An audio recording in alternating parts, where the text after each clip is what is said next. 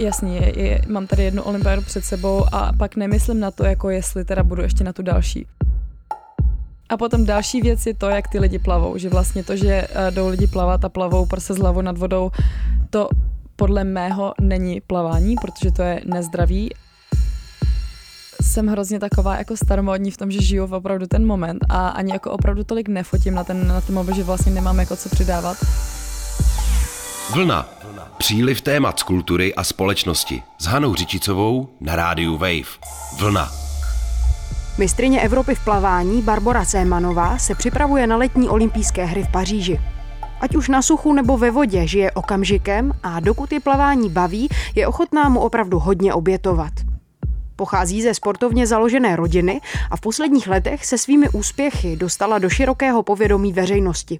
Tu si ale sama drží docela od těla. Má většina lidí při rekreačním plavání špatné návyky?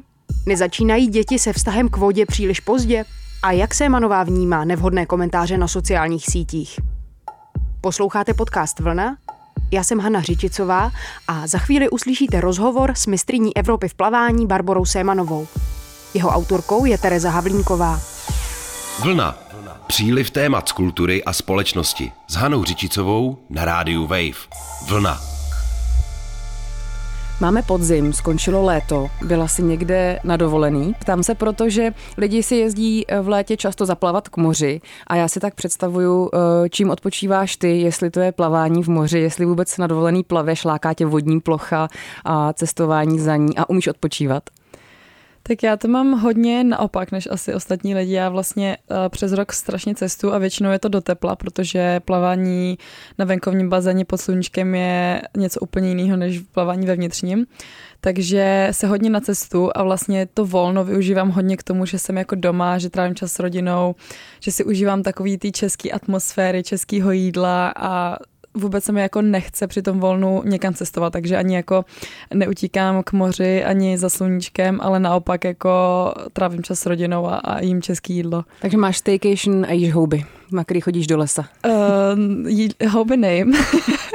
takže to úplně ne, ale jako takový překnedlo zelo svíčko a to tam padne jako několikrát. Mm-hmm. No. To je příjemná dovolená Přesně. pro všechny sportovce a sportovkyně asi. Ty se připravuješ, tuším, na olympiádu, která se nám blíží mílovými kroky. Popiš trošku, jak vypadá ta příprava, protože ono to asi nebude jenom plavání v bazénu, viď? Přesně tak. Tak to plavání je samozřejmě největší část, ale potom máme určitě suchou přípravu, takže trávíme kolem 4 hodin za týden v posilovně a plus k tomu mám uh, každodenní jako rozcvičení před tou, před tou uh, prácí ve vodě, což většinou je 30 minut před každým tréninkem, takže to je zase hodina denně. Potom zase fyzioterapie, to je taková ta prevence, nebo když potom člověka něco trápí, tak uh, to je zase třeba dvě hodiny týdně a potom do toho mám nějaké doplňky, tam na začátku sezóny, teďko v září jsme si hezky zaběhali párkrát, tak to jsem měla moc velkou radost. Úplně ne.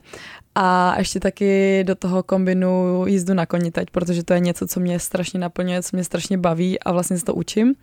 Člověk tam musí mít nějakou, takovou, nějaký ten únik od toho sportu, takže to je pro mě ten únik. Nějaká zábava. Přesně tak. Já jsem někde četla, že ty trénuješ i s dronem. E, jsou nějaký takovýhle jako specifický e, způsoby, možná i díky technologiím, jak se vlastně připravovat? Jo, tak eh, my vlastně trénujeme s dronem, máme GoPro podvodní, že tam je to vlastně těžší v tom, že ten trenér je jako na břehu a nevidí úplně, co se děje pod tou hladinou. A zároveň ta technika je i v těch stylech hodně specifická, že vlastně tam se řeší fakt hrozně malý detaily. Takže proto tam máme jako několik těch úhlů, aby jsme mohli vlastně porovnat, jestli ta technická chyba je třeba jenom z nějakého úhlu, jestli to opravdu ta chyba je, nebo jestli to jenom zkreslení a podobně. Takže není to jako, že bychom na každý trénink měli dron, ale když je ta možnost a, a tak to vždycky využíváme. To zní hodně jako práce a fuška. Teď mě ještě napadá, Stane se ale někdy, že si jdeš přece jenom jako jen tak zaplavat vlastně jako pro radost, eh, protože to asi musí být těžký pro tebe, ne? Ty, já musím říct, že vlastně uh, teď ten rok, co jsem eh, plavala a změnila jsem vlastně podmínky a trenéra, začala jsem cestovat, tak jsem vlastně plavala pro radost i při tom tréninku, že mě to vlastně strašně jako naplňuje a tím, jak v tom plavání každý si to představí jako plavání ode zdi ke zdi a vlastně jenom jedním způsobem, ale ten trénink takhle vůbec neprobíhá a je to hodně jako pestrý, a furt se tam něco mění, furt se něco řeší, furt se na něco myslí, na něco jiného, takže tam jako nemá člověk úplně prostor se nudit, když to tak řeknu. Takže a úplně pro zábavu si nechodím zaplavat, protože nemám prostor časový. Mm-hmm a, a tu radost tam vlastně dávám při tom tréninku. Takže... Že si tak představu, že si tak skočíš do bazénu a dáš si takový klidný prostě tempa prsa, někam se tak jako jenom pomalinku došouráš. No, to, to úplně ne, no, jako, ale když mě třeba kamarádka po, po, poprosí, jestli s ní nepůjdu jako na bazén, abych mm-hmm. jí jako poradila trošku nějaký, nějakou techniku nebo s ní zašla plavat, tak mi to nedělá jako vůbec problém. Hmm. Ale není to něco, kam bych jako vyloženě asi šla, že bych si užila volno, to jako hmm. ne. Eh, s tou přípravou taky souvisí tvoje kondice a možná i zdraví, ať už psychický nebo fyzický. Ty jsi bojovala s boreliozou. Eh, jak se cítíš po téhle stránce? Seš, seš ready? Eh, máš ještě stále nějaké trable? Musím zaklepat, že jsem vlastně přes ten rok, ta borelioza mě trápila minulé léto, takže to jsem naštěstí a zažehnala, vyléčila a neměla jsem s tím žádné spojené problémy, což je super ale furt samozřejmě chodím na nějaké krevní testy, každý měsíc se snažím vždycky, když přijdu do Česka nebo i jako v zahraničí, abych to měla všechno pod kontrolou. A, takže naštěstí jsem teď zdravá, můžu, můžu zaklepat, a, ale jako furt to držíme pod kontrolou, protože jsem hodně uh, typ, který na to musí dávat pozor, uh, vždycky jdu do všeho naplno, takže se lehce zraním a potřebuji uh, jíst pořádně, abych měla dost síly.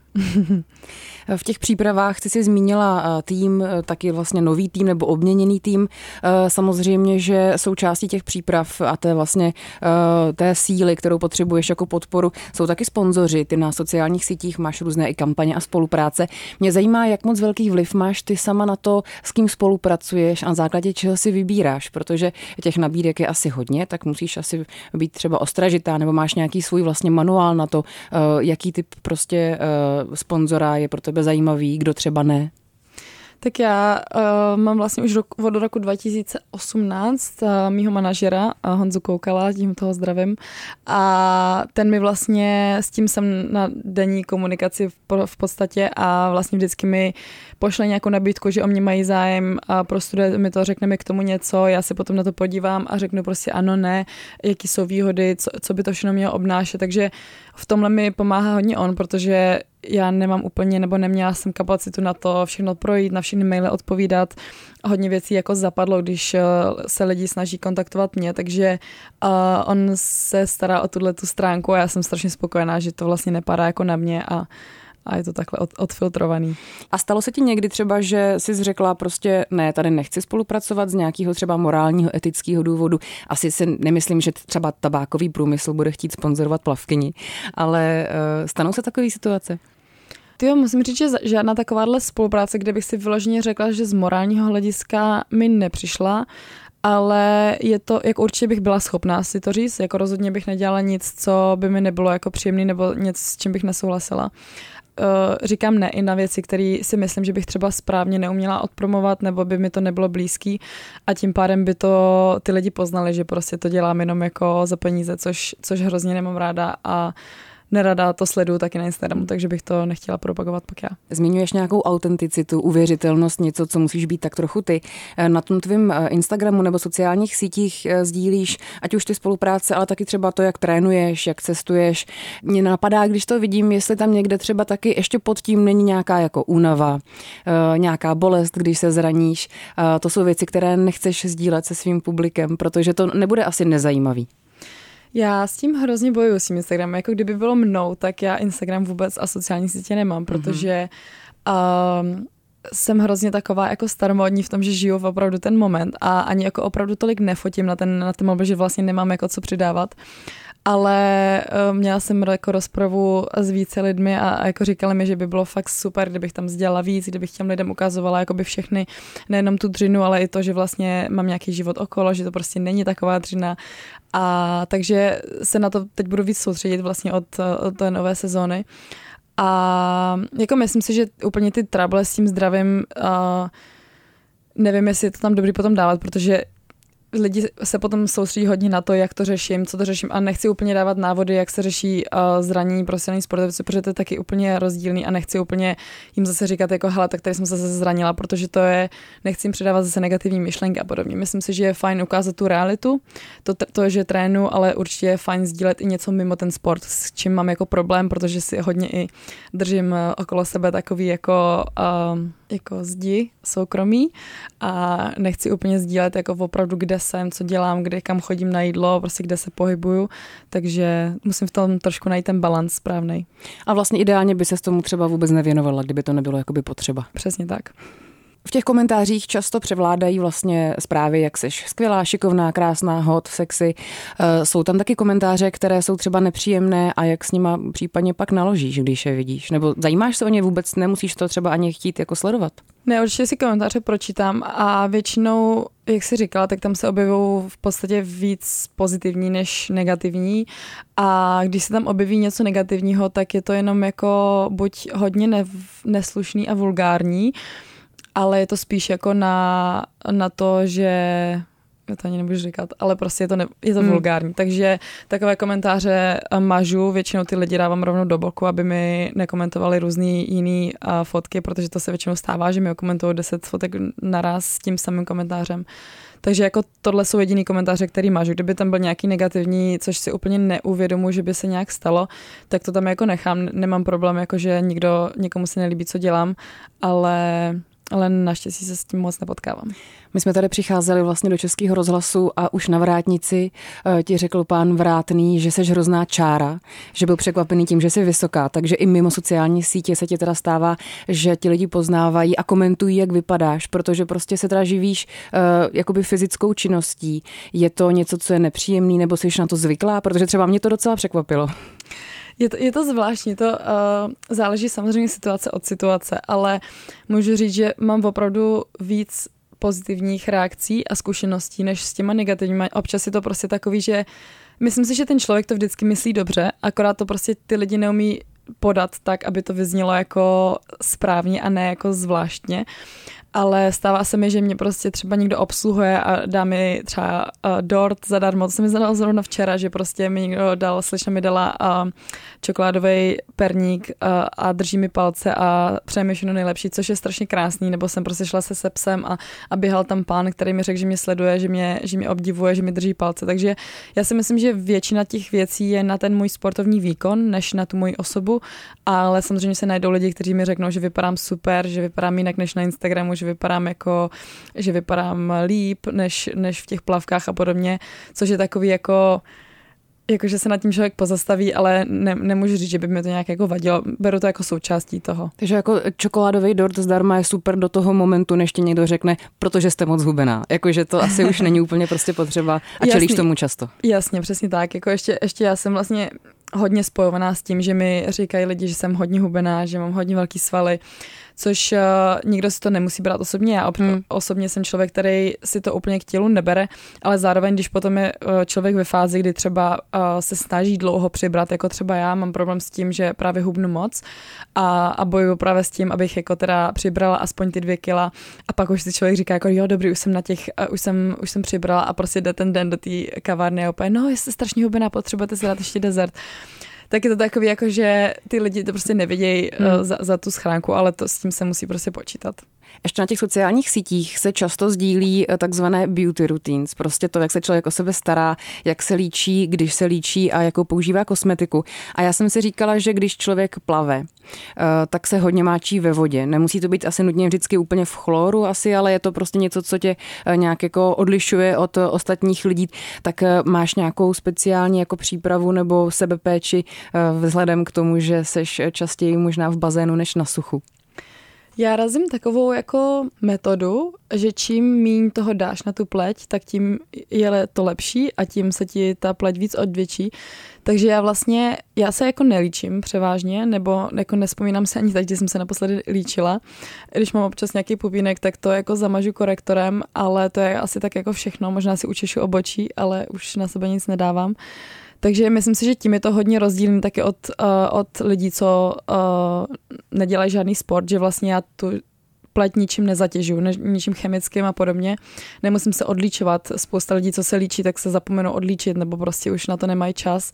A takže myslím si, že tohle je jako jedna věc a zároveň, jak si říká, že v tom chloru, tak jediný, co mi na to pomáhá, je opravdu jako mazat se po každém plavání, jako normálním pleťovým krémem a za, tu, za ty roky jsem si vlastně našla krém, který mi jako vyhovuje nejvíc a ten prostě si držím a, a to je jako jediný, co bych mohla poradit. No já právě to je taky věc, že jo, všichni mi říkají, jako musíš sdílet víc, jako by co děláš, jak se staráš o tu pleť, to všechny zajímá a já úplně jako, já úplně nemám, jako co bych vám měla říct, prostě já si, já si, já si ničím nemažu, ničím nic, nedělám nic, nelíčím se.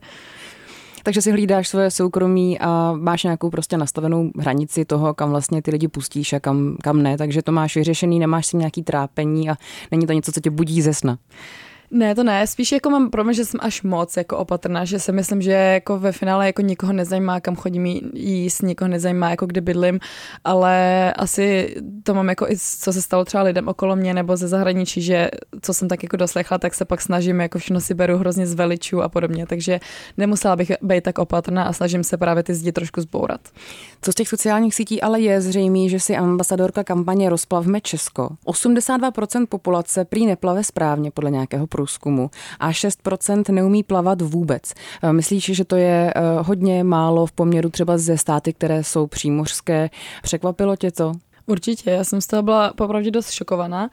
A potom další věc je to, jak ty lidi plavou, že vlastně to, že eh, jdou lidi plavat a plavou prse z hlavu nad vodou, to podle mého není plavání, protože to je nezdravý a s plaváním jako se zdravým sportem pro lidi, kteří to dělají rekreačně, to nemá nic společného, takže tam by ty procenta taky byly zajímavý. Kde si myslíš, že nejčastěji vlastně taková chyba vzniká, tenhle špatný návyk, špatně nás to učí ve škole, nebo to prostě, kde to, kde, kde to vznikne? Já si myslím, že v těch školách se to většinou snaží učit jako správně, že tam je jako uh, ta, ta technika je jako jednotná, ale myslím si, že hodně lidí pak vyjde z té školy a už třeba nikdy neplave, že prostě na základní škole to skončí s povinnými, kur, s těmi povinnými kurzy. Ale já si myslím, že hodně je to o tom taky, že ty lidi neplavou od malička, že vlastně začnou třeba plavat až na té, na té základce. Jako moje rodiče mě dávali do vody furt a, a snažili se mě s tou vodou jako zžít e, ve smyslu, abych se toho nebála, abych byla v té vodě komfortní, aby mi ukázali, co se může stát, když se napiju, aby se mi ukázali, co se může stát, když teda uh, nebudu kopat, nebudu tohle, takže tam jde o to to těm dětem ukázat prostě v tom útlém věku, aby si na to zvykli, protože když potom člověk chce začít plavat v deseti, tak se logicky bojí a je to něco, kde se necítí komfortně. Zmiňuješ rodiče, mě vlastně napadá, jestli se i vrcholovou sportovkyní člověk stane, když třeba nemá rodiče, eh, kteří rádi plavou, umí to, věnují se sportu. Jestli se prostě eh, člověk stane sportovcem nebo sportovkyní výhradně v momentě, kdy mu to v nějakých eh, třech, čtyřech, pěti letech ty rodiče vlastně nabídnou.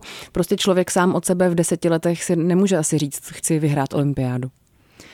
A jo, je to těžké mluvit za všechny. Já jsem to měla tak, že vlastně můj táta závodně plaval, když byl mladší, moje máma hrála házenou a oba rodiče vlastně v tom sportu se pohybovali taky strašně dlouho, i při škole dělali sport, takže my jsme byli sportovně založená rodina a i když jsme jezdili na dovolení, tak jsme jezdili na kola, prostě vždycky tam byla nějaká aktivita víc než jako ležení, ale já jsem byla taky dost hyperaktivní dítě, takže to bylo uh, výhodný.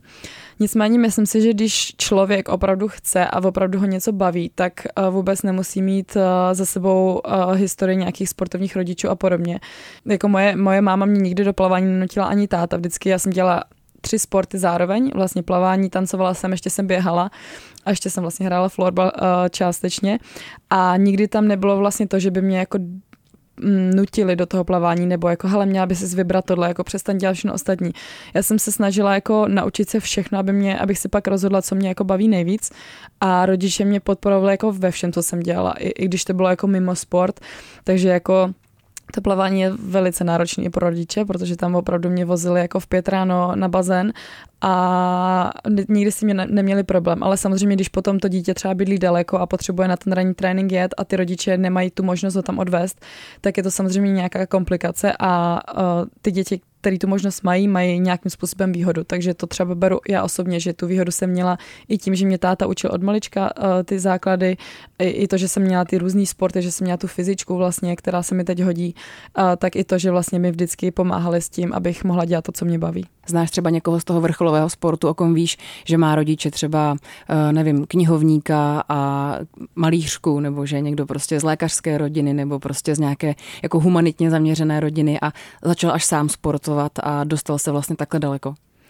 Jo, určitě i v tom, i v tom českém pláně, i vlastně v zahraničí a znám jako holky, které mi třeba říkali, že prostě jejich rodiče pracují někde ve firmě, nemají vůbec jako sportovní založení, nikdy třeba s nimi ani neližovali, nikdy ne, nejezdili na žádný jako sportovní dovolený, ale jediný, co stačilo, tak prostě vzít to, to auto nebo jet prostě a doprovodit to dítě na autobus, aby mohlo jít na ten trénink.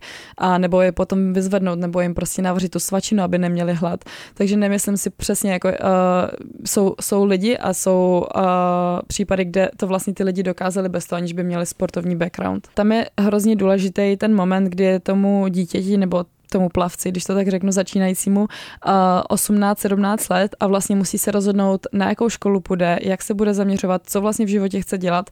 A tam vlastně je ten moment, kdy většina těch uh, plavců skončí, nebo já myslím si, že to není jenom uplování, že to je i u hodně sportu ostatních a vlastně jde se, vydá se jako jiným směrem, což je jako v pořádku, ale myslím si, že tam by měla být nějakým způsobem ta podpora více uh, situovaná, že vlastně na té, na té vysoké škole by to mělo být a nějaké úlevy v tom, že bude mít ten plavec třeba individuální plán. A je to hodně velký problém na státních školách, tam vlastně taková, takové úlevy skoro nenajdete, myslím si, že nenajdete vůbec. Takže to, člo, to dítě potom musí jít na, té, na tu soukromou vysokou školu, což je zase problém finanční, ne každý má prostě nějaké stipendia a podobně. Takže myslím si, že v tomhle stádiu toho uh, života je nej, nejtěžší se vlastně zorientovat a říct že vlastně i přes všechny ty úskalí, i vš, přes všechny ty trable se tomu furt chci věnovat. Ty už plaveš nějakou dobu, eh, dokázala bys říct, jak se třeba změnil za, dejme tomu, deset let eh, celkově ten nárok na ten vrcholový sport v tom plavání třeba, jak se mění ta příprava, je to něco, co je na nějakém vlastně jakoby vzestupu náročností nebo nějakým očekáváním? Myslím si, že české plavání nebo i veřejnost má teď eh, poměrně dost velká očekávání na, oproti tomu, jak to bylo vlastně kdysi, a protože a hodně teď plavců má medaile v juniorských kategoriích a měli jsme nějaké medaile i z eh, té Evropy, jak jsem třeba uspěla já. A lidi si často neuvědomují, že vlastně to není jako, že když jeden plavec to najednou dokáže, že vlastně všichni ty začínající nebo postupující plavci a najednou uspějou taky, anebo i to, že vlastně člověk z juniorské kategorie jde do dospělých a to je v té plavecké kariéře to nejtěžší, co si člověk musí projít, protože to je najednou od toho, by, uh, že člověk je najednou úspěšný, má vlastně třeba vyhraje medaily a přijde do těch dospělých a tam je najednou 20. tam je najednou 25. Ne, nedostane se do semifinále, nedostane se do finále a samozřejmě nejenom ten tlak, co má on sám na sebe, tak i to okolí právě má jako Ježíš, no tak ten byl dobrý v juniorech a teď už neuspěje. Takže to, to očekávání je velký a myslím si, že se dost často bohužel zapomíná na to, že to je furt sport, že tam jsou furt nějaké up and downs, že to furt toho člověka musí bavit a uh, občas je to prostě víc předělání do té dřiny, jako musíš makat, prostě nemůžeš tady jako jít na dovolenou, nemůžeš mít volno, ale tohle všechno prostě musí k tomu být, musí tam být ta vyvážená, to, vyváženost toho odpočinku té dřiny a to hlavně, aby to člověka bavilo, protože to plavání, když vás nebaví, to prostě je taková dřina, že to dělat jinak nejde. Zároveň ten tlak možná si říkám, že ještě přichází pak na druhé straně nebo na druhém konci té kariéry, kdy vlastně každého čeká jenom nějaký velmi limitovaný počet těch olympiád. Vzhledem k tomu, že plavat asi nebudeš nějak jako úplně do důchodového věku, tak cítíš třeba už i sama, že je to potřeba brát jako vážně, že tě dokáže třeba i vystresovat to, že těch pokusů olympionických nemáš vlastně neomezený počet. Ty, já to opravdu beru asi možná jako jedna z mála těch uh, plavkyň, plavců, takže já to prostě dělám do té doby, než mě to baví. A mě vlastně, jasně, je, je, mám tady jednu olympiádu před sebou a pak nemyslím na to, jako jestli teda budu ještě na tu další. Opravdu se snažím uh, to plavání dělat v ten moment uh, a být tady a teď, protože ono nemá jako cenu ani nějak plánovat. Člověk se může zranit a může skončit ze, ze dne na den. Může ho to přestat bavit, může prostě najednou se dostat na nějakou prestižní školu, přehodnotí priority. Takže já to opravdu beru jako tak, že mám strašnou, strašné štěstí, že to plavání dělat můžu, mám strašně štěstí, že mi to baví, že se furt nějakým způsobem posouvám, zlepšuju a v moment, kdy si řeknu, jako, že už mi to za to nestojí, že mě to prostě přestalo bavit a že tomu nechci obětovat to, co se tomu obětovat musí, tak to hol přestanu dělat a není to, že se mi jako zhroutí svět.